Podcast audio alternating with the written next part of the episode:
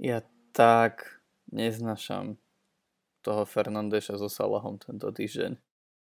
Ale tak mne to vôbec nevadí, keďže obidvaja blankli. Vieš? No veď, do, veď dobre, ale... Väčši, väčšina ľudí mala jedného z dvoch, čiže, čiže minimálne Ale spravilo straty. to taký...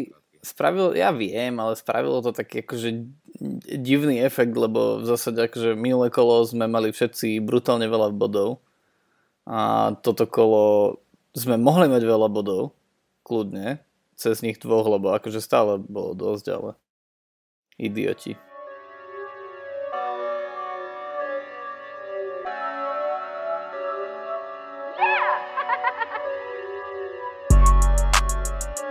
Ja som mohol mať veľa bodov, keby mi hrala lavička, ale keby bolo keby, nie? Presne, ináč táto tvoja lavička to má, to, to vracia sa tento syndrom, to uh, Už som dúfal, že som toto proste prekonal, túto Presne. chliadbu, alebo čo to je. Presne tak, ale v žiadnom prípade sa mi to veľmi páči. Adamová lavička je vždy uh, zárukou kvality, ako by som povedal naozaj, že to je uh, minulé sezóne, no čo, mal si nejakých takých zo 6 zo 7 kôl, keď si mal na lavičke ako minimálne 12-14 bodov. Čiže opäť možno sa vráti ten trend, že ak chcete dobrých hráčov, tak treba sledovať Adamovú lavičku z času na čas a tí hráči s tými bodmi prídu. No tak ale... Ale chvíľu som bol pre tebou. Som sa z toho aj tešil na Instagrame, zrejme si postrehal. Tak zdravím Mikaela Antonia, ktorý to rozhodol opäť. No nerozhodol, ja mám tiež Mikaela Antonia, len tebe, Ja tam, tiež? tebe tam posledný deň hral ešte Son, mne nie. Uh-huh. Teda, no, lebo ho nemám, ale, ale tam to bolo, no ja už som to vedel predtým, lebo som bol o jeden bod pred tým posledným dňom, lenže mne tam hral už iba Antonio. Takže som vedel, že... Tak som sa rýchlo potešil, vieš. Ale, ale aby sme, keď, keď už sme to začali, aby sme divákom, ktorí ma nesledujú, vedeli, aby vedeli, že akú som to mal lavičku, tak 9 bolo, bodov v bráne Guaita, 8 bodov Bisuma, 5 bodov Coufal. A Martej našťastie jediný chápal moje trpenia a dostal nulu, keďže to stali vyprask od West Hamu, ale je to bieda, no. Dúfam, že sa nebude opakovať to, čo minulú sezónu, že tam som mal fakt niekoľko po sebe nasledujúcich kôl s dvojcifernými číslami na lavička. Bolo to práve po kole, v ktorom som použil bench boost, v ktorom som získal, myslím, 4. Presne tak. Presne tak to bol pamätný týždeň. Ale tak čo, aspoň s tým Amartym eh, držal krok aj Lukadin, ne, v tvojej základnej zostave a tiež ti vytiahol peknú nuličku. Presne, a ten zatiaľ sklamal, ale ešte mu dám šancu do tretieho kola, lebo som musel nejaké iné transfery spraviť. Mhm, ja, hej, ja rozumiem, no. Ale tak e, nemôžeš mať všetko, zase čo si budeme hovoriť, že áno. No ale tá naša, tá naša liga teda ďalej vykazuje kvalitu. Samozrejme to kolo bolo poznačené najmä tým, že tak ako drvivá väčšina z nás mala buď Fernandeša, alebo Salaha, alebo obidvoch, napríklad ako uh, my obaja tak e, naozaj sme všetci nadávali, pretože najprv sme nadávali, keďže sme si dali, e, dali Salaha ako kapitána, mnohí. A ináč mimochodom kapitánsku pasku Salahovi dalo rekordných viac ako 2,3 milióna, myslím, ľudí, čiže naozaj bolo bol, bola taká veľká spoločná komunita nenávisti voči Salahovmu zápasu po celom svete, že to ani nie je možné. No samozrejme potom asi 24 hodín alebo menej nám to trvalo, kým sme si hovorili, že mali sme to dať Fernandešovi a potom Fernandeš videl krásny jeden bod, čo ešte o dva menej ako, ako Salah, čiže naozaj v tomto, prípade, v tomto prípade to nebolo nič moc. No a zaujímavé je aj to, že že teda miesto nich bodovali také tie stredné možnosti, nad ktorými sme určite všetci rozmýšľali, ale mal, ja v mojom prípade minimálne ja som nemal tú odvahu skúsiť v tom Liverpoole miesto nejakej prémiovej možnosti radšej Dioga Žotu alebo v United radšej Masona Greenwooda a pritom sa ukazujú ako zaujímavé možnosti. Čo ty na to? Určite aj hráči z iných tímov, najmä West ktorí sú momentálne na čele tabulky, či už Antonio alebo Berama mali úplne skvelé prvé dve kola a aj v ďalšom kole doma proti Crystal Palace sú podľa mňa dobré možnosti. Takže je tam kopa na výber, ale proste Salah a Bruno, aj keď im nevyšlo toto jedno kolo, tak stále sú to proste je veľký risk nedať im to nejaké z týchto kôl, pretože oni sú proste hráči, ktorí budú bodovať stále. A, ale už v, začal hrať aj Lukaku, dal aj gol proti Arsenalu, čiže aj on podľa mňa sa stane veľmi dobrou možnosťou a na pár minút sa už objavil aj Harry Kane v zostave Tottenhamu, čiže tých prémiových možností bude pribúdať a nebude to aspoň také nudné ako prvé dve kola, kde to naozaj takmer každý dával týmto dvom, či už mm-hmm. Salahovi alebo Brunovi. Mm-hmm.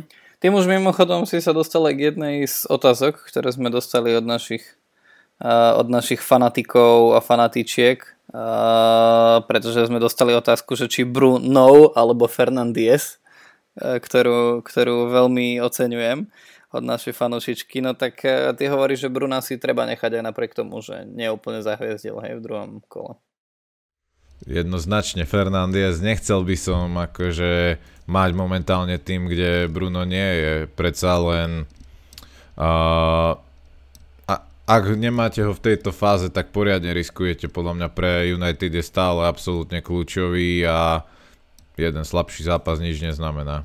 Mm, hlavne teraz idú, teraz idú na Wolverhampton čo by nemusel byť úplne strašný zápas. Ešte mimochodom navyše tam pozná polovicu týmu. takže, takže by to mohlo niečo znamenať. Potom hrajú doma s Newcastlom, potom na West Hame a následne doma s Aston Villou. Čiže ako tie zápasy sú... Ja neviem, ale zase pri United treba na druhú stranu povedať, že, že ak sa jedna vec nezmení oproti minulej sezóne, tak budeme vedieť, že na United treba stavkovať obzvlášť pri tých ťažších zápasoch, lebo zjavne tie ťažšie zápasy majú ako lepšie a potom príde nejaký Southampton, kto, nad ktorým rozmýšľame, že či sa dostane cez 15. kolo na, do konca tejto sezóny a potom odohrajú taký zápas, ako odohrali. A, no ale ja ešte, kým sa dostaneme k naozaj takej tej, že ozaj ozaj analýze jednotlivých hráčov a že kto sa nám páčil a kto sa nám nepáčil v tom poslednom kole, tak e, ja sa ťa chcem spýtať, že ako sa darí Arsenal? Strašne.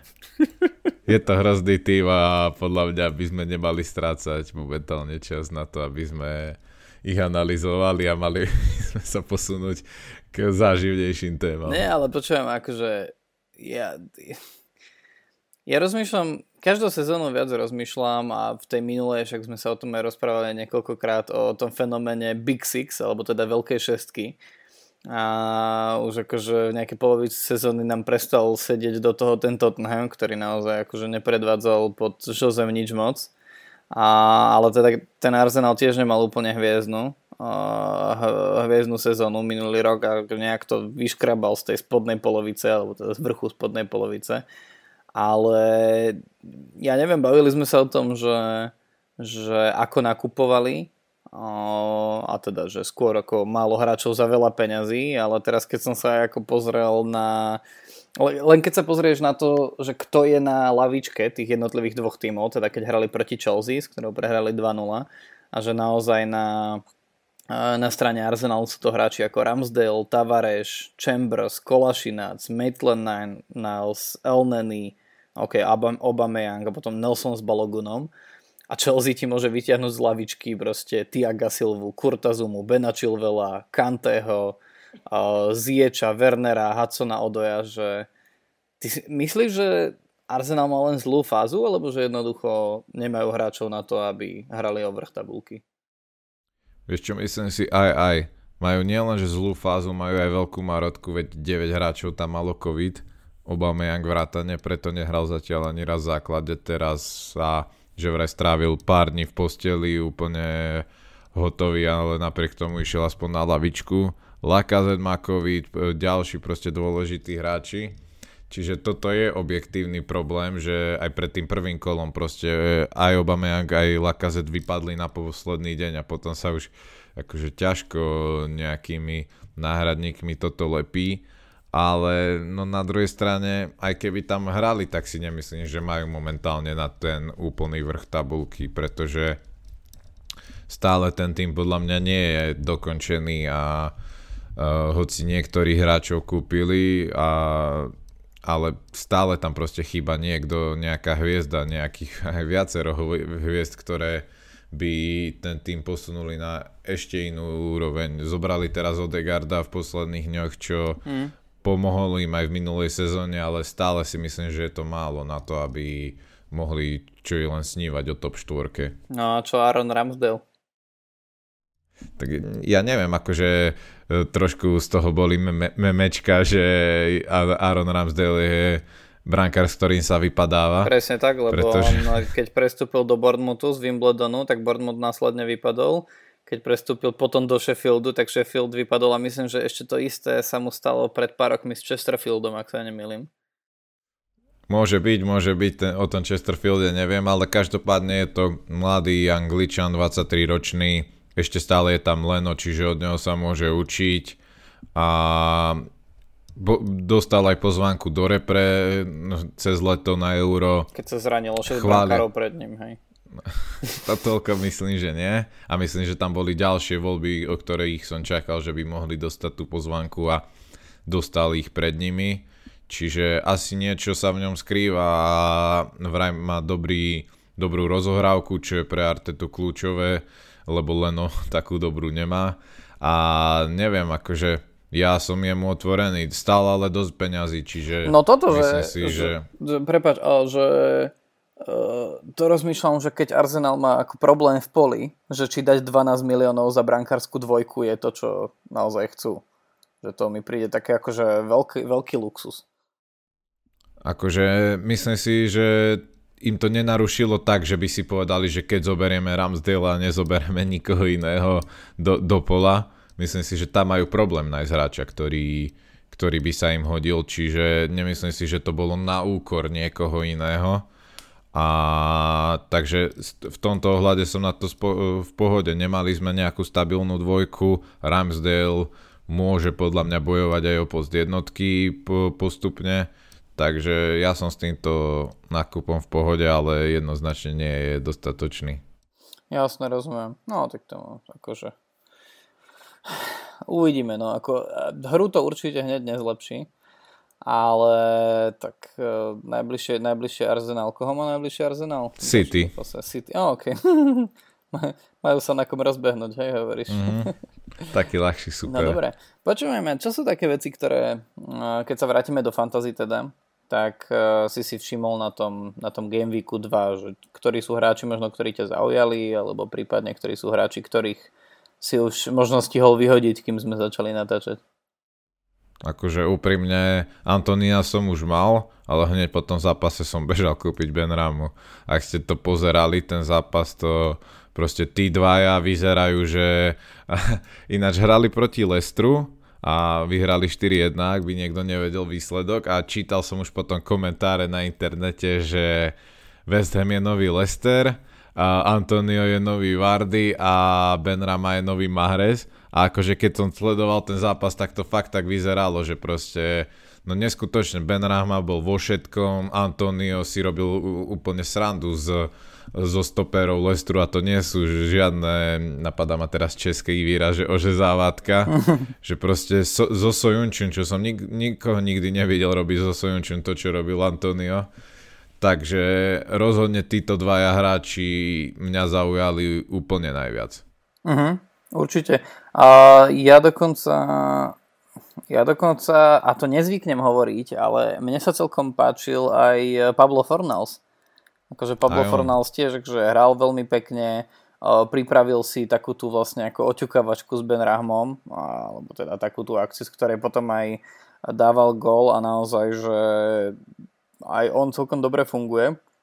Pritom ja si ho pamätám ako hráča, ktorý má skôr ako veľmi rozkývanú, rozkývanú formu väčšinou počas sezóny, ale no pri Antoniovi a Ben Rahmovi tam akože sa nemusíme baviť už len kvôli tomu, že ako vyzerajú tie štatistiky vo fantázii, lebo oni sú momentálne eh, jednoznačne na čele eh, po tých dvoch kolách, čo sa bodov týka. Antonio ich má 29, Ben Rahma 24.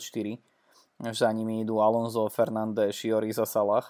Takže, takže naozaj momentálne sú to akože najväčšie, ako sa v Anglicku hovorí, bargains Navyše majú dva dobré zápasy, majú doma Crystal Palace, zvonku Southampton, potom idú na United a potom zase majú také, že No, samé trojkové, čo sa týka toho, toho ratingu náročnosti zápasov, čiže vlastne najbližší, najbližšie dva fakt, že ťažké zápasy, podľa štatistík majú v 5. kole vonku na United a v 11. kole na Liverpoole. Uh-huh. Čiže, čiže z, Mu, no ja, ja mám momentálne strojený West Ham a, a máš Antonia Benrahmu a koho ešte? A Coufala. No ja mám tiež Coufala. Minulom kole na lavičke. No, a veď... podľa mňa hrať Coufal výborne, akože veľmi často proste dáva tie centre za obranu, sú nebezpečné, zapája sa do útoku, čiže Coufal je podľa mňa tiež výborná možnosť, ak ho ešte nemáte za 5 miliónov, podľa mňa úplne dobrá cena hoci zdražil oproti minulému roku, ale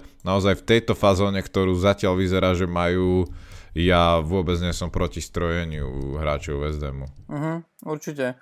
Uh, zase na druhú stranu treba sa pozerať aj na tých hra- iných hráčov uh, West Hamu. Ja si myslím, že napríklad zaujímavý opäť môže byť aj Tomáš Souček. Uh, zatiaľ nemá samozrejme toľko vodov ako Ben Rahma alebo, alebo, alebo Antonio, ale podľa toho, čo sme videli od neho minulý rok, podľa toho, ako teraz vidíme, že opäť, ja som presvedčený o tom, že bude spolu s, spolu s Declanom Riceom motorom toho stredu, ak samozrejme Declan Rice ešte najbližší týždeň nestihne niekam odísť, tak e, ja si myslím, že tiež bude zbierať veľa bodov, Souček je všade na ihrisku, to, akože, to, to, to je neuveriteľné. A zároveň aj napriek minulej sezóne, že nie je taký drahý, ako by mohol byť a v tej zálohe človek občas ako ocení mať hráča, ktorý zbiera body a zároveň nie je 9 miliónový a viac. A, takže toto môže, byť, toto môže byť určite možnosť. No. A koho si sa ešte An... zbavil? Uh, vieš čo, ešte som chcel dopovedať, mm. že mhm. možno zaujímavý môže byť aj Craig Dawson, uh, lebo ak ste pozerali ten zápas, tak ten z štandardných situácií mal hádam 4 čisté šance hlavičkou a len málo to neskončilo gólom. Na druhej strane stojí 5 miliónov ako Coufal a myslím si, že Coufal je z tejto dvojice predsa len lepší, ale kľudne ak budete chcieť nejaký differential, tak podľa mňa Dawson, podľa toho čo som videl, nie podľa štatistík zatiaľ, môže byť tiež celkom zaujímavý. No a zbavil som sa dvoch hráčov, mal som pošetrené tie dva free transfery. Uh-huh. Ako som už spomínal, zobral som Ben Rámu a zobral som Adam Armstronga do útoku zo Southamptonu a zbavil som sa Ivana Tonyho v útoku a Jacka Harrisona v zálohe. Hlavne som potreboval spraviť tú výmenu Harrison za Ben Ramu, lebo Harrison zatiaľ ma dosť klamal. Ja som ho bral s vidinou, že mal lepšie sta- štatistiky na konci sezóny než Rafinha. Všetci brali Rafinhu a stál aj o pol milióna viacej, takže Harrison bude taký môj differential proti všetkým tým, čo mali Rafinhu, ale nevyzerá, že mm, či už Leeds alebo Harrison ako taký začali nejak dobre túto sezónu, takže minimálne zatiaľ sa zbavujem. No a Adam Armstronga som zobral pretože mal vyzeral dobre prvé dva zápasy, odohral ich celé v útoku Southamptonu a potreboval som niekoho lacnejšieho a než je Ivan Tony, pretože Ben Rámovi už stúpla cena, čiže by mi to nevyšlo. Ale to si všímam teraz častejšie, že ten Adam Armstrong e, je naozaj hráč, ktorého si ľudia berú. Samozrejme nie je medzi tými úplne že najviac kupovanými možnosťami, ale čím je to, že ten Adam Armstrong, okrem toho, že hráva celé zápasy. Čím je zaujímavý? Tou cenovkou 6 miliónov za útočníka je veľmi dobrá cena. Zatiaľ mu nestúpla, čiže aj to je výhoda, že ja preto ma mrzelo brať Ben Ramu, ale aj tak som neváhal, že už to je 6,2, čiže sa mi už teraz rozpadlo tý, toho každého pol milióna, že by som mal, že by sa mi ľahko robili prestúpiť, čiže teraz mám v banke 0,3 a neviem veľmi čo s tým. Uh-huh. Čiže podľa mňa je dobré si vo fantázii udržiavať tie polmiliónové hodnoty čo najdlhšie, aby sa ľahšie robili tie prestupy. Čiže to je výhoda a vravím cenovka na, na 6 miliónového útočníka zo Southamptonu, ktorý chce predvádzať útočný futbal, si uh-huh. myslím, že je skvelé. Uh-huh. Ďalšia možnosť je uh, Dennis z Watfordu, ktorý je ešte lacnejší tomu však už uh, stúpla cena a myslím si, že v, od Watfordu nemôžeme čakať toľko gólov ako od Southamptonu. No. To, ten zvuk bol z mojej strany ani nie tak kvôli tomu, že by som nejak prehnane veril Watfordu, ale skôr neverím Southamptonu, aj keď teda samozrejme po remize z United asi skôr u nich zavládla spokojnosť na ich strane, čo sa určite nedá povedať o nás fanúšikoch United. A ja ešte, aby som, aby som priložil k tomu, k tomu Game Weeku 2, že vlastne uh, povedali sme si na jednu stranu, že nás klamali Fernandez a Salah a treba sa ale pozrieť aj na hráčov, že ktorí, keby sme sa pozerali na, na ten druhý hrací týždeň, tak ktorí nás určite zaujali.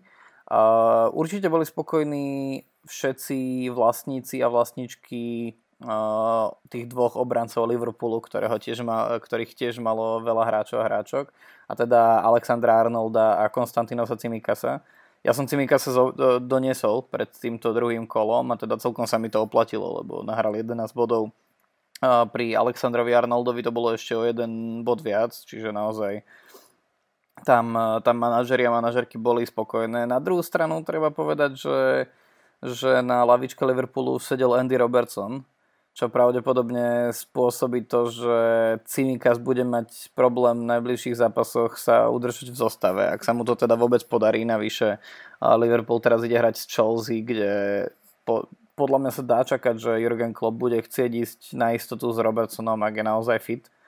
A čiže ja neviem, že myslím si, že už sa zbavovať Cimikasa je logická možnosť, pretože napríklad keď sa pozerám na Uh, najviac kupovaných hráčov, tak Cimikas je ešte stále na štvrtom mieste pred uh, tretím kolom. Kúpilo si ho doved na takmer 300 tisíc manažerov a manažerok, ale podľa mňa je celkom logická pochybnosť, že by nemusel nastupovať do ďalšieho zápasu v, v základe. Je to síce logické, ale na druhej strane stojí 4 milióny. Čiže ak ho máte ako jediného 4 miliónového obrancu, tak podľa mňa nie je dôvod e, predávať ho, on vám nemusí hrávať, ale máte ho proste ako tú budget option, ktorá sa málo kedy dostane na ihrisko a keď sa dostane, tak vám ako 4 miliónový môže vysoko bodovať. Alebo ak ste ho zobrali celkom skoro, ešte keď stal 4 milióny, teraz stojí už 4,2, tak ak prestane hrávať, tak ho môžete predať a zarobiť ten 0,1 milióna ale na druhej strane vravím, zaberá vám iba 4 milióny a pokiaľ máte dvoch náhradníkov ďalších, ktorí hrávajú, tak si myslím, že si Mikasa si zatiaľ môžete pokojne nehať, lebo nie sú tam žiadne straty. No, do, no nie, úplne súhlasím, je tam trochu strata, lebo aj vzhľadom k tomu, že ide o Liverpool, ktorý má ako veľa zaujímavých hráčov, aj vzhľadom k tomu, že Liverpool ešte stále, aj napriek tomu, že teraz hrajú na Chelsea, ale má skôr dobrý ako zlý rozpis v tých ďalších kolách. Tak akože on, no jasné, ti drží jedno, chcete... on ti drží jedno miesto na to, aby si mal ďalšieho hráča Liverpoolu, že áno? To áno, jasné. Ak chcete, že troch iných hráčov Liverpoolu, tak jasné, že sa ho zbavovať. Čiže to rozhodne. Len hovorím toto, že z budžetu vám veľa nezoberie, čiže no, záleží na tom, v akej ste situácii presne. Čiže ešte toto k tomu doplním, že ak nemáte ďalšieho 4 miliónového obrancu a nechcete dvoch, alebo ak nechcete ďalších iných troch hráčov Liverpoolu, tak s ním nemáte proste problém. Zaberá vám málo peňazí, môže hrať, čiže v pohode, ale určite ak chcete k Salahovi a Trentovi zobrať povedzme žltu, tak mm Jasné, logický krok. Určite. Na druhú stranu, keby ste chceli nejakých iných lacných obrancov, ktorí sa celkom dobre teraz ukázali, tak napríklad vo veľkom začínajú manažeri a manažerky kupovať Shayna Duffyho, ktorý sa celkom dobre ukázal v drese Brightonu a momentálne stojí 4,1 milióna a e, zarobil pekných 14 bodov v druhom kole. Samozrejme treba povedať, že v prvom kole 2 ale Shane Duffy vyzerá celkom dobre. Všeobecne ináč v tom eh, druhom kole sa darilo predovšetkým obrancom aj v eh, takej tej zostave kráľov Game Weeku číslo 2 máme až 5 obrancov, lebo naozaj aj Merrick Laporte si nahral pekných 14 bodov. Ostatne aj Ruben Diaz, jeho parťak, eh, ktorý si myslím, že je za mňa najzaujímavejšou z hľadiska fantázii možnosťou zobraný City, tak eh, nahral tiež dosť bodov. Tyron Minks nahral 15 a hlavne suverene najviac v celom kole nahral eh, Rhys James z Chelsea 18, aj keď teda ja začínam pochybovať o tom, že či Rhys James nemôže byť náhodou podobný prípad ako Stuart Dallas v minulom roku, že on je schopný brať body a je uvedený ako obranca, ale podľa mňa teda Tuchel ho chce hrať viac ako záložníka, miestami až krídelníka podľa mňa, čo s príchodom Lukaku sa asi skôr iba posilní. No, čo znamená, že ho asi bude treba čo najrychlejšie brať no. do zostav. A určite Rhys James je výborná možnosť a zatiaľ, kým hráva, tak aj Marco Alonso. A tá obrana Chelsea je dobrá, ale na teba mám možno otázku, keďže ja ho až tak veľmi nepoznám, ale tým, že prestúpil do Norviču a stojí 4 milióny, takže či môže byť zaujímavý Brandon Williams. Ja ho začínam sledovať a u, uvidím, no, že či začne hrávať, mm. ale ak bude hrávať pravidelne ďalší 4 miliónový hráč, ktorí sú veľmi cenení, ktorý môže byť zaujímavý. No, to je zaujímavá otázka. Brandon Williams, ja veľmi rád mám tohto chlapca, ale podľa mňa je to opäť jeden z takých tých obráncov, na ktorých síce to nevyzerá, lebo nie je taká úplne brutálna korba, ale on má celkom že tvrdý defenzívny štýl. Čiže podľa mňa že jeho výsada je naozaj to, že je rýchly, má celkom prehľad a zároveň ako nebojí sa ísť do súboja a je v nich celkom dobrý pri odoberaní lopty. Problém je ten, že podľa mňa v United nemal dostatok priestoru na to, aby ukázal, že čo vie, čo vie spraviť smerom dopredu. Hej, a ty proste pri tom uh, krajnom obrancovi potrebuješ, aby sa ti stretli dve veci. Aká je veľká šanca, že jeho tým bude udržiavať čisté konta, alebo bude dostávať čo najmenej golov a zároveň aká je veľká šanca, že bude tvoriť hru. Hej, a že v tom Norviči asi nemôžeme úplne čakať veľa čistých kont. Hej, že to je jeden problém. Druhý problém je ten, že že ja si o Williamsovi myslím, že on je schopný útočiť, ale nie je veľa štatistik, ktoré túto moju teóriu podporujú. Hej? Ale zase na druhú stranu, akože keď chceš differential...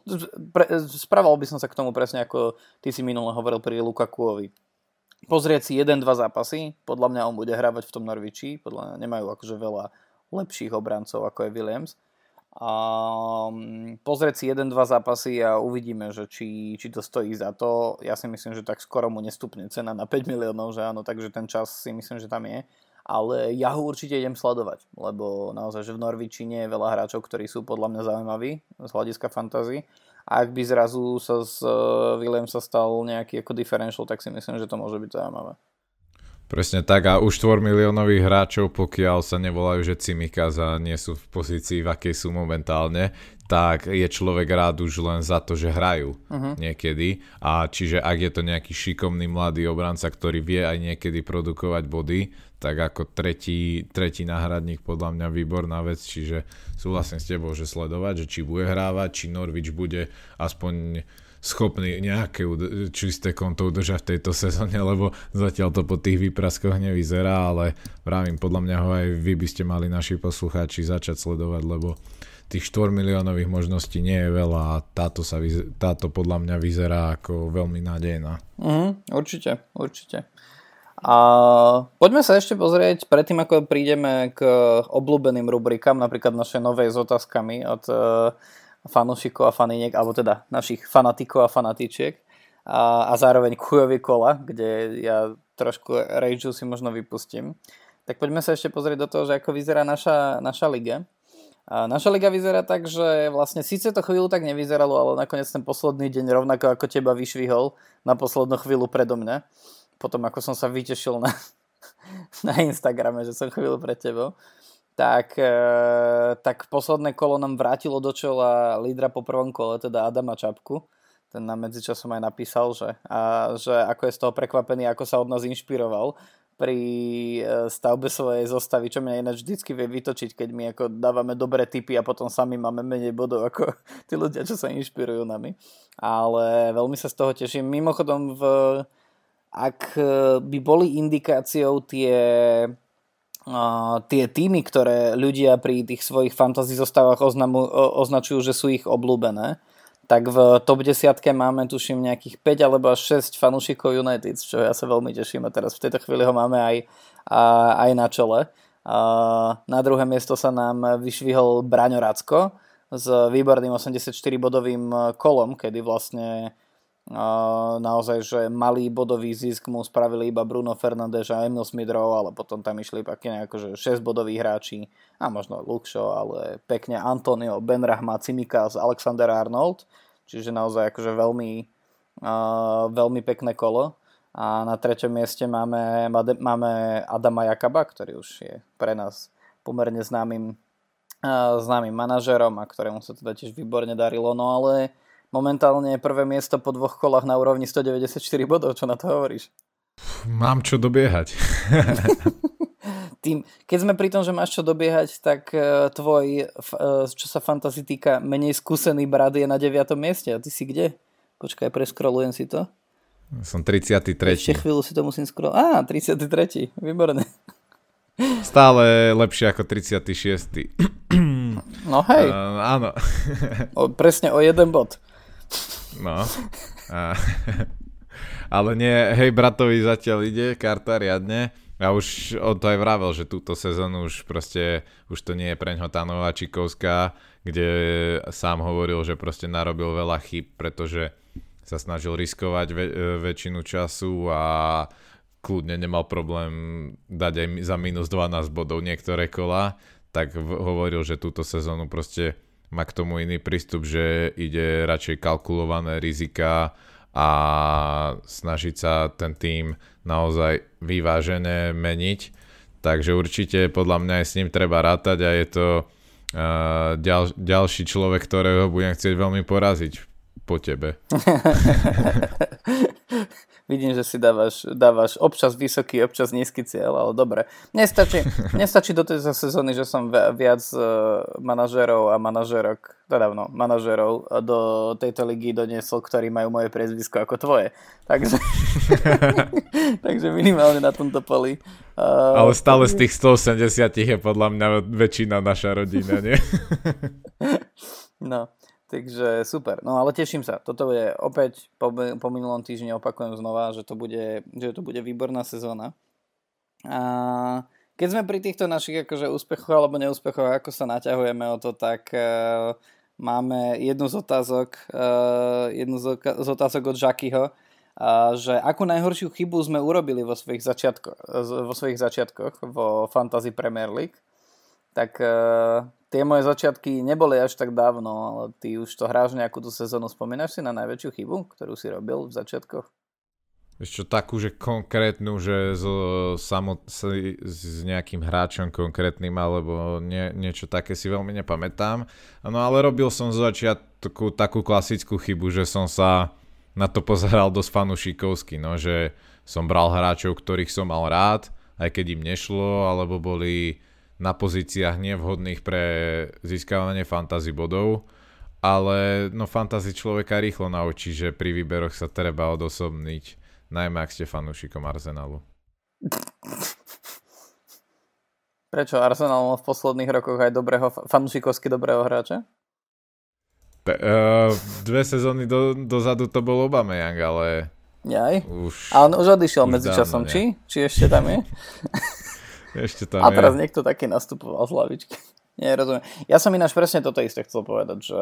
A vidím to teraz aj na ľuďoch, ktorých e, som dotiahol k, k fantázii a že hrajú to úplne prvýkrát a ešte sa len zoznamujú s tým a vidím na tých zostavách, obzvlášť po kole to bolo vidieť, na tých zostavách, že naozaj, že sú tam tí hráči, ktorých ty keď ich sleduješ, tak vidíš, že hrajú dobre a že sú užitoční pre ten tým ale uh, je iné byť užitočný na ihrisku pre ten tým a iné je byť užitočný bodovo vo fantázii, hej, lebo že úplne, úplne prototypom takýchto hráčov sú hráči ako ako Fabinho, Golo Kante, Fernandinho v minulej sezóne. Hej, že to sú hráči, ktorí sú že nenahraditeľní na tom defenzívnom štíte zálohy a proste ubehajú ti ten zápas, ale oni takmer nikdy nie sú tí, ktorí sú proste vo finále nejakých akcií, zároveň sú to že defenzívni záložníci, ktorí, ani ne, ktorí majú veľký podiel na častých e, čistých kontách, ale nemajú z nich toľko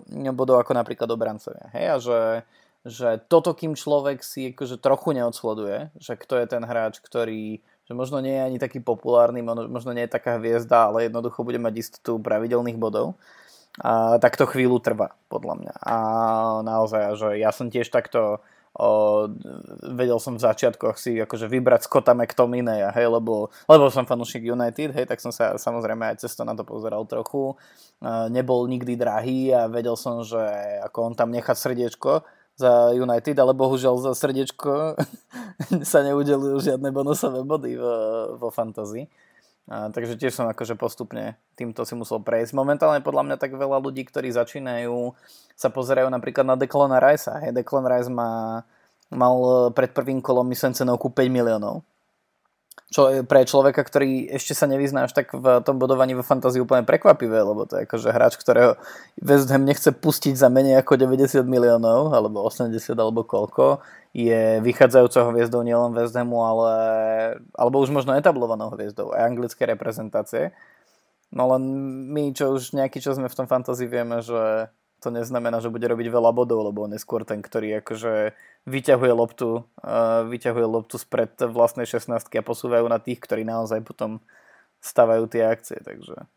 A na opačnej strane sú hráči napríklad ako Callum Wilson, ktorí sa vyzerajú, že ani nie sú na ihrisku 3 štvrtinu zápasu, ale potom proste z ničoho nič, z jedného dotyku s loptou dajú dva góly a to sú tiež proste okamžité fantasy body a keď ešte rozhodnú zápas, tak aj napriek tomu, že sa predtým nedotkol lopty, tak má hneď tri bonusové, čiže je to také, že naozaj musí človek pochopiť tej mechanike tej hry, že za čo sú udávané body a podobne a na základe toho sa potom rozhodovať, ale to sa len skúsenosťami naberá. No. Určite, určite. A teda v mojom prípade z minulých sezón je chybou aj príliš veriť hráčom toho týmu, ktorému fandíte. Alebo hráčom, ktorým fandíte. Ja by som chcel pozdraviť našho najväčšieho fanúšika Antonyho Marciala týmto. Eh, dobre. A ja ešte ostanem pri tých, eh, pri tých otázkach, lebo mám moju obľúbenú otázku, trošku na odľahčenie. A jeden z našich eh, fantasy expertov, a Blažeko sa nás pýta na Instagrame, že či Mitrovič alebo Ďuriš.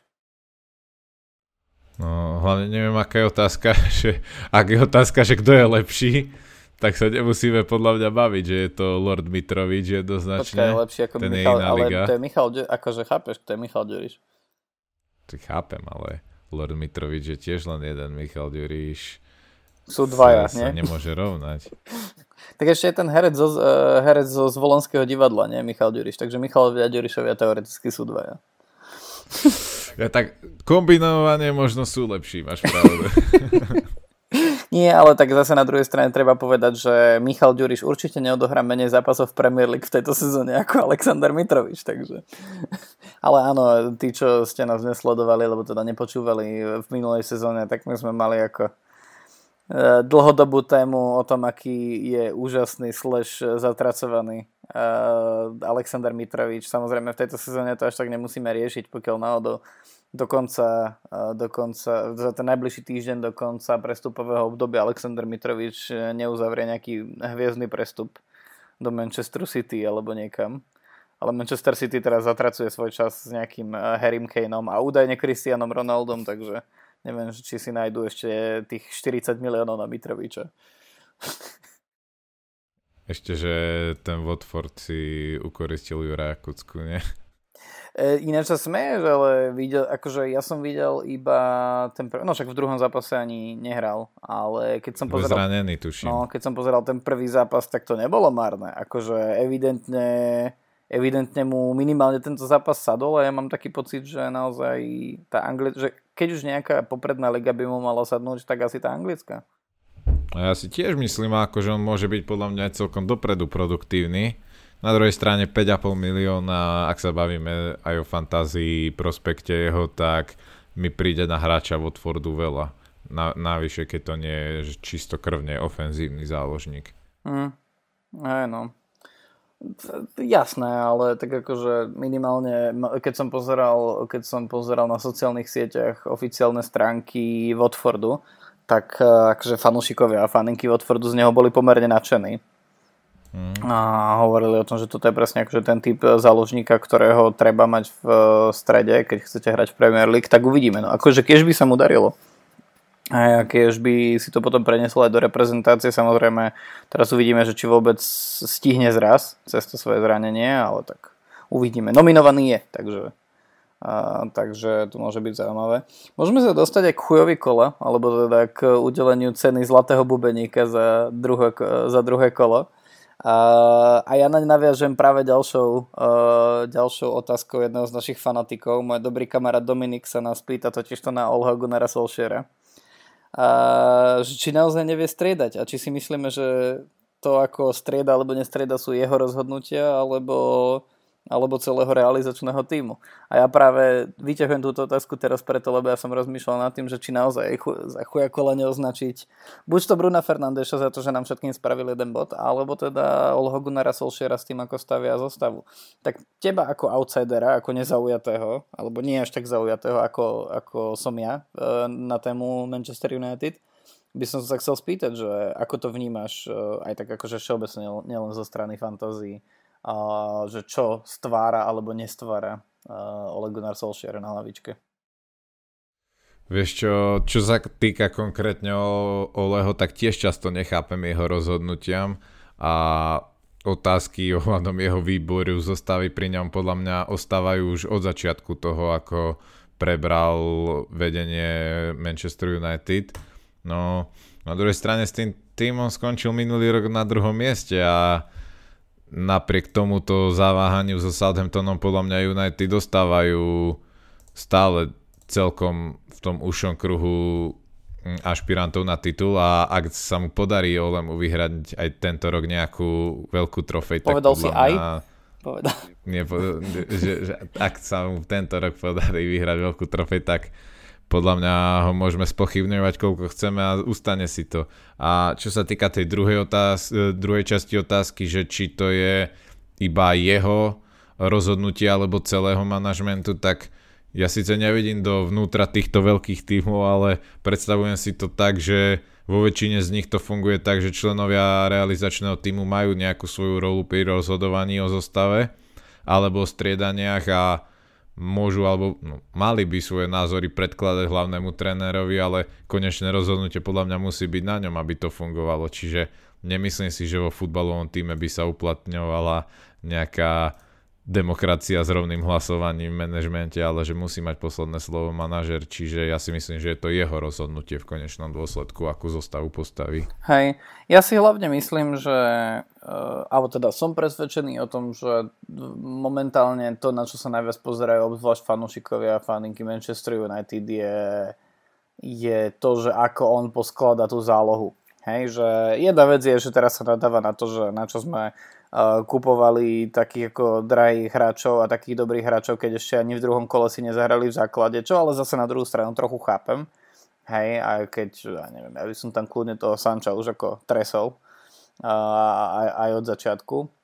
No ale hlavne sa sleduje tá záloha a tým, že naozaj sa ako posilnila mierne tá defenzíva, obzvlášť keď akože Rafael Varan začne hrávať a bude naozaj že menší, menší tlak na to, aby ešte aj v tej zálohe boli proste dva defenzívne štíty. Tak som zvedavý, že či prestane hrávať také akože dvojice typu Fred, Mat- Fred Matič a podobne, lebo naozaj, že ak má s niečím United problém, tak je to, keď sa pre teba postavia dve braniace štvorčlenné línie súpera a ty máš do toho ísť proste akože s, šty, s štyrmi, maximálne piatimi kreatívnymi hráčmi. Hej.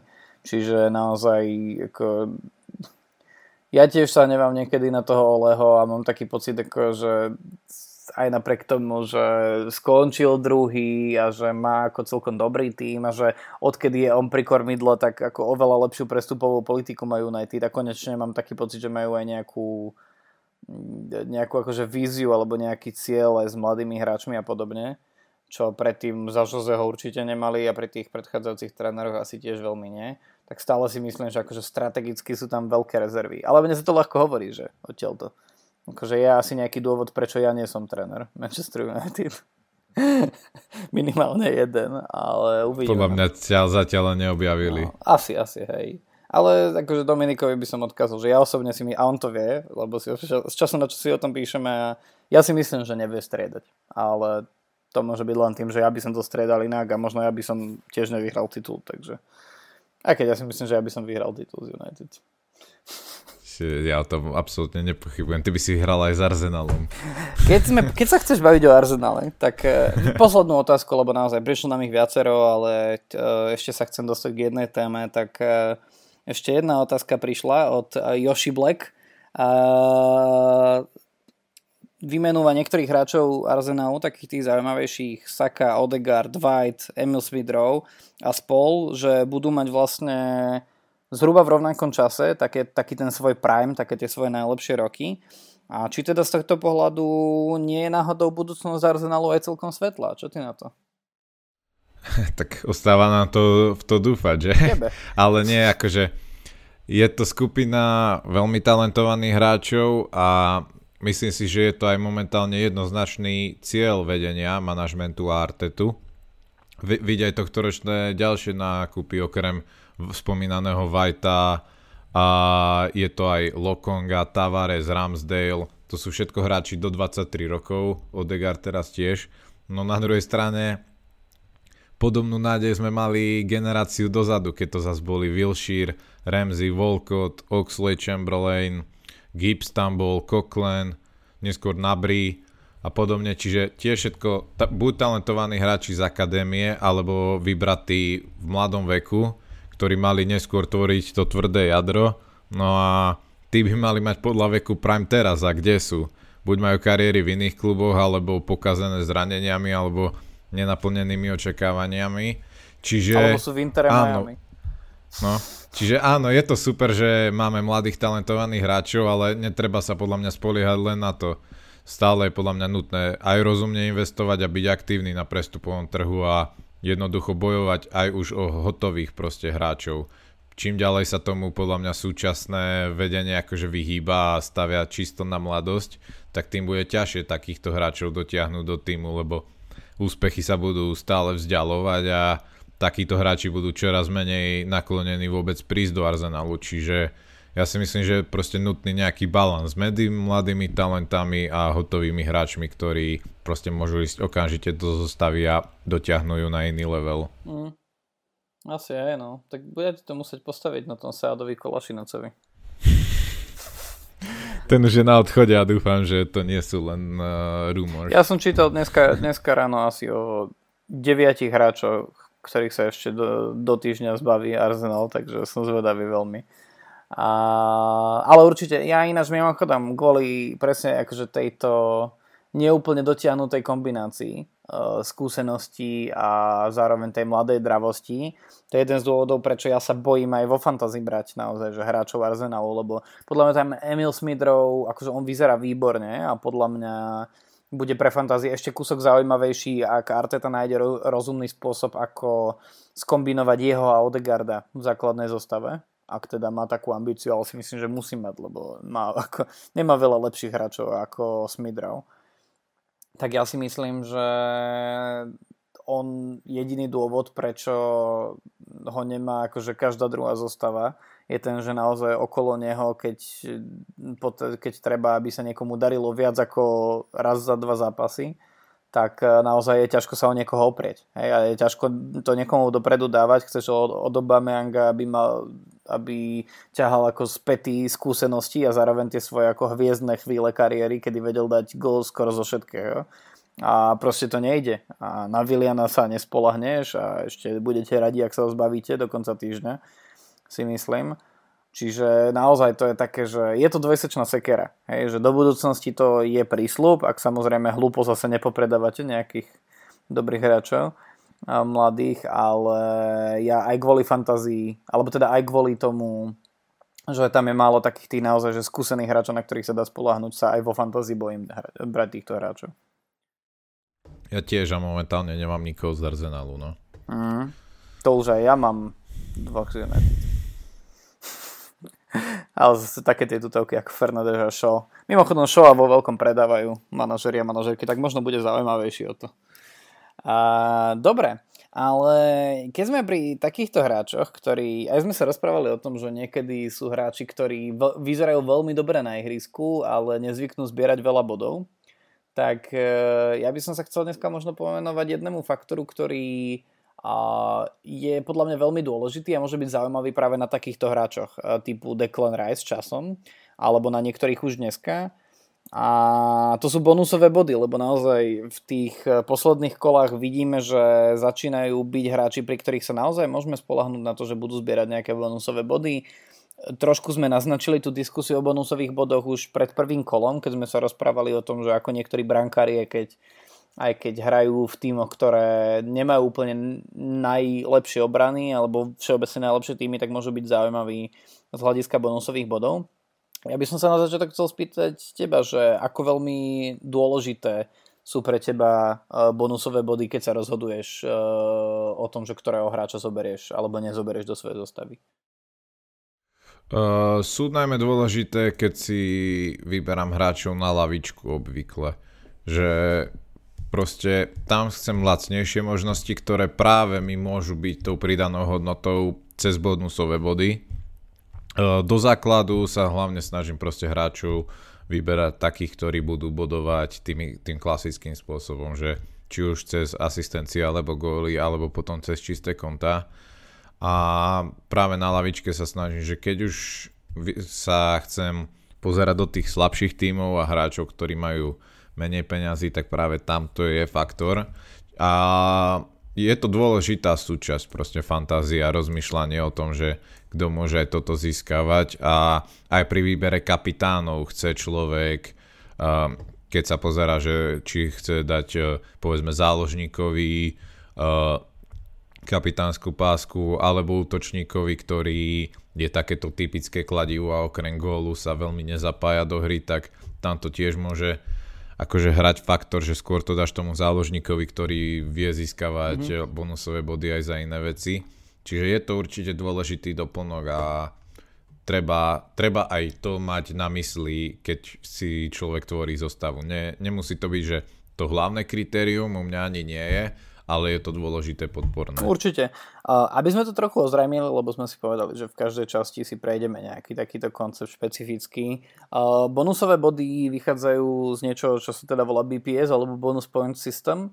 A tento systém vlastne v každom zápase počíta niekoľko veľmi konkrétnych kritérií a na základe nich udeluje počas zápasu body jednotlivým hráčom od brankára až po hrotového útočníka. No a na konci zápasu tí traja a v ojedinelých situáciách štyria hráči, ktorí majú, ktorí majú najviac tých bodov v tom bonusovom systéme, tak, e, tak získajú bonusové body. Ten, ktorý má najviac 3 body, druhý 2 body, tretí 1 bod. Tá špecifická situácia, o ktorej som hovoril, je, keby nahozu na treťom mieste boli dvaja hráči, tak vtedy dostanú obaja, obaja po jednom bode.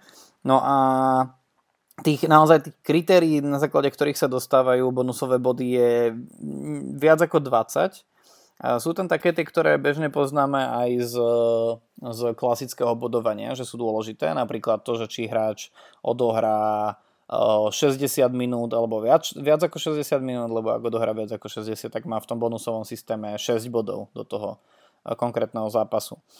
Potom sú samozrejme nejaké bonusové body za, za asistencie alebo za to, že ste obranca a dáte gól alebo asistenciu, čo samozrejme napríklad hráčom ako Trend Alexander Arnold alebo v tomto prípade aj Konstantinosovi Cimikasovi veľmi pomáha k tomu, aby získavali k tým svojim bežným bodom ešte ďalšie 2-3 čo vie byť akože veľmi, obzvlášť na začiatku sezóny to vie byť rozhodujúce pre posun v tabulke. Ako náhle brankár má dostatočne veľa, dostatočne veľa zákrokov, tak, e, tak sa vyháňa akože v tej internej tabulke toho konkrétneho zápasu vyššie. E, do toho bonusového systému idú body napríklad z z úspešných, alebo teda z presných e, dlhých nahrávok alebo centrov, z kľúčových nahrávok, z úspešných, z množstva úspešných e, zákrokov v poli, alebo teda odobratí lopty. Potom zároveň napríklad 6 bodov dostane hráč, ktorý na konci zápasu má viac ako 90% úspešnosť nahrávok. A potom sú tam samozrejme aj nejaké minusové hodnoty, ako napríklad keď hráč nedá penaltu, tak mu odpočíta body. Keď dostane žltú kartu, dostane červenú kartu samozrejme. Keď dá vlastný gól, uh, mu odoberie body. Keď uh, spáli uh, tutovku a nedá z nej gól, tak mu odoberie body. Preto, preto mi chýba Oli Watkins. Uh, keď napríklad... Však máš Adamu Traoreho. OK. Nemá, počkaj, nemám, mám Adamu Traore? Nemám Adamu Traore, ale mal som. Mal som Adamu Traore, je pravda. A samozrejme zaujímaví sú pre bonusové body napríklad hráči, ktorí viažu na seba veľa faulov, to je jeden z dôvodov, prečo napríklad Jackovi Grillishovi v minulej sezóne pomerne veľa bonusových bodov išlo, lebo naozaj na seba naviazal najviac faulov v, v celej lige. Zároveň hráči, ktorí často faulujú, zase majú potom minusové body. No a je to naozaj že veľa, veľa zaujímavých, e, zaujímavých kritérií. Zaujímavých hovorím preto, lebo presne tie bonusové body, že je niečo, čo poteší. To akože keď na konci toho dňa mi naskočí k tomu Antoniovi okrem tých jeho 13 bodov ešte ďalšie 3, za to, že bol ako kľúčovým hráčom na tom ihrisku, tak to ako veľmi poteší. Ešte nebolo aj keď by takého hráča ste mali ako kapitána, čo sa pri Fernandešovi a Salahovi podarilo napríklad v tom prvom kole, že nám tam hneď ako naskočilo 6 bodov a kvôli tomu, že dostali 3 bonusové. Tak to je veľmi príjemné. Zároveň pre mňa, že to sledovanie tých bonusových bodov je, je vstupná brána pre tých, ktorí ešte nedávno začali uh, s fantasy sledovať, že čo všetko vie byť naozaj dôležité pri výbere jednotlivých hráčov. Hej? Lebo naozaj akože ten rozdiel medzi tým, že nejaký hráč sa mi reálne páči na tom ihrisku, ale potom zároveň, že si na ňom e, začnem všímať, že koľko vie dať za zápas kľúčových nahrávok, koľko vie faulov naviazať, ako veľa fauluje on sám, ako, veľa, ako, ako úspešné uh, má nahrávky alebo dlhé nahrávky v zápase, tak to vie byť podľa mňa to, čo toho fantasy robí nielen niečo, čo mu oveľa viac rozumiem, ale zároveň niečomu, čo mi ako veľmi spríjemňuje, a spríjemňuje sledovanie tých samotných zápasov. Čiže, čiže naozaj, že dá sa, to, dá sa to si celkom pekne aj na stránkach alebo teda v aplikácii Premier League načítať. Zároveň, keď by ste chceli počas zápasu sledovať bonusové body, tak jednoducho si kliknete na tom dolnom paneli na fantasy rovnako ako keby ste si išli pozrieť svoju zostavu a nájdete si, a nájdete si záložku Fixtures and Results, alebo teda, teda program a, a výsledky a keď si raz kliknete každý zrovna aktívny alebo už ukončený zápas, tak dolu vám napíše, že, že ako momentálne, koľko momentálne bodov v tom systéme bonusových bodov majú jednotliví hráči a ľahko si zrátate, že ktorý z nich ich má najviac a bude mať 3 body a tak ďalej. Čiže to je podľa mňa veľmi, veľmi zaujímavé. Ale Adama to zaujíma iba pre lavičku, lebo on zbiera tam body. Presne tak. Eh, ktorí hráči podľa teba z hľadiska akože týchto všetkých štatistík, ktoré som vymenoval, sú takí akože veľmi zaujímaví a zároveň si myslíš, že až tak veľa manažerov a manažerok ich nezvykne mávať? Je to dosť častý úkaz u defenzívnych záložníkov, mm-hmm. a, ale tak tam je zase logicky, že ich veľa hráčov nezvykne mávať. Mm-hmm. A zvykne to byť aj úkazu napríklad z tých snaživejších útočníkov, ktorí sa zapájajú aj do medzihry a podobne, alebo aj bránia. Čiže aj oni sú takí častí. A, ale celkovo, akože keď je napríklad vysoko skorujúci zápas, tak aj tak zhrabnú body tí hráči, ktorí boli pri tých gólových akciách, pretože za tie sú v tom bonus point systéme čo najviac bodov. Čiže ono sa to aj, aj niekedy aj celkom trochu ťažšie predpoveda, ale uh, sú to hlavne hráči proste, ktorí, ktorí aj na oko, keď pozeráte ten zápas, tak sú proste často v v tom momente, kde sa niečo deje. Čiže takto sa na to dá mhm. pozerať. No. Uh-huh, určite. Uh, mimochodom, v tejto sezóne zatiaľ máme dvoch 6-bodových uh, hráčov, to znamená, že v oboch zápasoch, v ktorých hrali zatiaľ, tak uh, mali najviac bonusových bodov. V tomto prípade je to samozrejme Michal Antonio, ktorý zobral 3 body z oboch zápasov West Hamu a tiež Hugo Joris, ktorý má po 3 bonusové body z oboch zápasov Tottenhamu. Mimochodom pri brankároch je veľmi zaujímavé, tak ako sme už hovorili dve epizódy dozadu, veľmi zaujímavé sledovať bonusové body, lebo predsa len akože brankári nenahrávajú, nemajú šancu akože dávať góly a malo kedy majú šancu dávať asistencie, ak nie ste Ederson. Uh, ale naozaj, že tie bonusové body v takom prípade môže by, môžu byť veľká časť tej porcie a ostatne tí, čo ste vlastnili v minulých sezónach Emiliana Martineza alebo Nika Poupa, tak viete, že to vie byť akože výrazná časť, lebo na tých bonusových bodov, napríklad taký Nick Pope, tuším, nahral 21 bodov, a čo ešte nehovorím o tom, že mal nejaké body za zákroky, občas nejaké čisté konto a podobne, takže Uh, takže naozaj je to zaujímavé. A je to zaujímavé aj v prípade hráčov, to už som tiež spomínal, ktorí presne, že sú takými tými defenzívnymi obrancami, ako ty hovoríš, a zároveň hrajú v tímoch, ktoré budú brániť celý zápas, lebo tým sa jednoduchšie naberajú že obranné zákroky a možno nejaké ako naviazania faulov pri vysokom pressingu a podobne, takže, takže z tohto pohľadu tie bonusové body sú naozaj zaujímavé. Ale pre mňa je to hlavne zábava to je naozaj, že zábava sledovať počas toho zápasu že akým spôsobom to naskakuje tým jednotlivým hráčom. A potom to vždy tak poteší, že sa pozeráš po zápase na tú tabulku svoju a na ten svoj počet bodov a ráno sa zobudíš a sú tam ešte o 2-3 bodíky viac, tak to je vždycky také príjemné. Ale túto sezónu neviem, či si si všimol, že výrazne rýchlejšie sa aktualizujú tie tabulky aj tie body všetky, ano. čiže to som rád. Áno, áno, ale, som rád, že to ale bonusové body neskakujú pomalšie. To som si všimol, že musím klikať až, že občas, že kliknem si to až tak o 11. niektoré zápasy, ktoré začínali o, o 19.30 a tak tak, e, tak naskakujú. Ale áno, všímam si, že už ako počas, počas zápasov vidieť, že na ktorom mieste, niekedy, nevždy zatiaľ, ale páči sa mi, že vidieť, že na, na ktorom mieste sa nachádzajú jednotlivé manažery a manažerky. A to som veľmi rád, lebo ináč by som v tom minulom pomalom systéme by som nemal šancu odfotiť to, ako som o tri miesta vyššie ako ty. Dobre, Adam, e, posledná otázka. Na aký zápas v treťom kole Premier League sa najviac tešíš? Určite nie na ten prvý. Aký je prvý? Uh, Manchester City Arsenal. Ja viem. No, Ale tak na ten sa teda vôbec neteším. Možno puška vystreli, či ak sa to hovorí. Motika. Motika vystreli. Puška asi isto vystreli. Ale ale motika možno... Vy... Takže kiež by si mal pravdu, Koby, ale zatiaľ to nevidím veľmi reálne. Je to podľa mňa veľká utopia čakať, že vonku na City tento zdecimovaný tým plný zranení a hráčov, čo tam už nemajú robiť, by niečo zahrali. Najmä po tom, čo sa City podľa mňa úplne že krásne rozbehlo na Norviči. Uh-huh.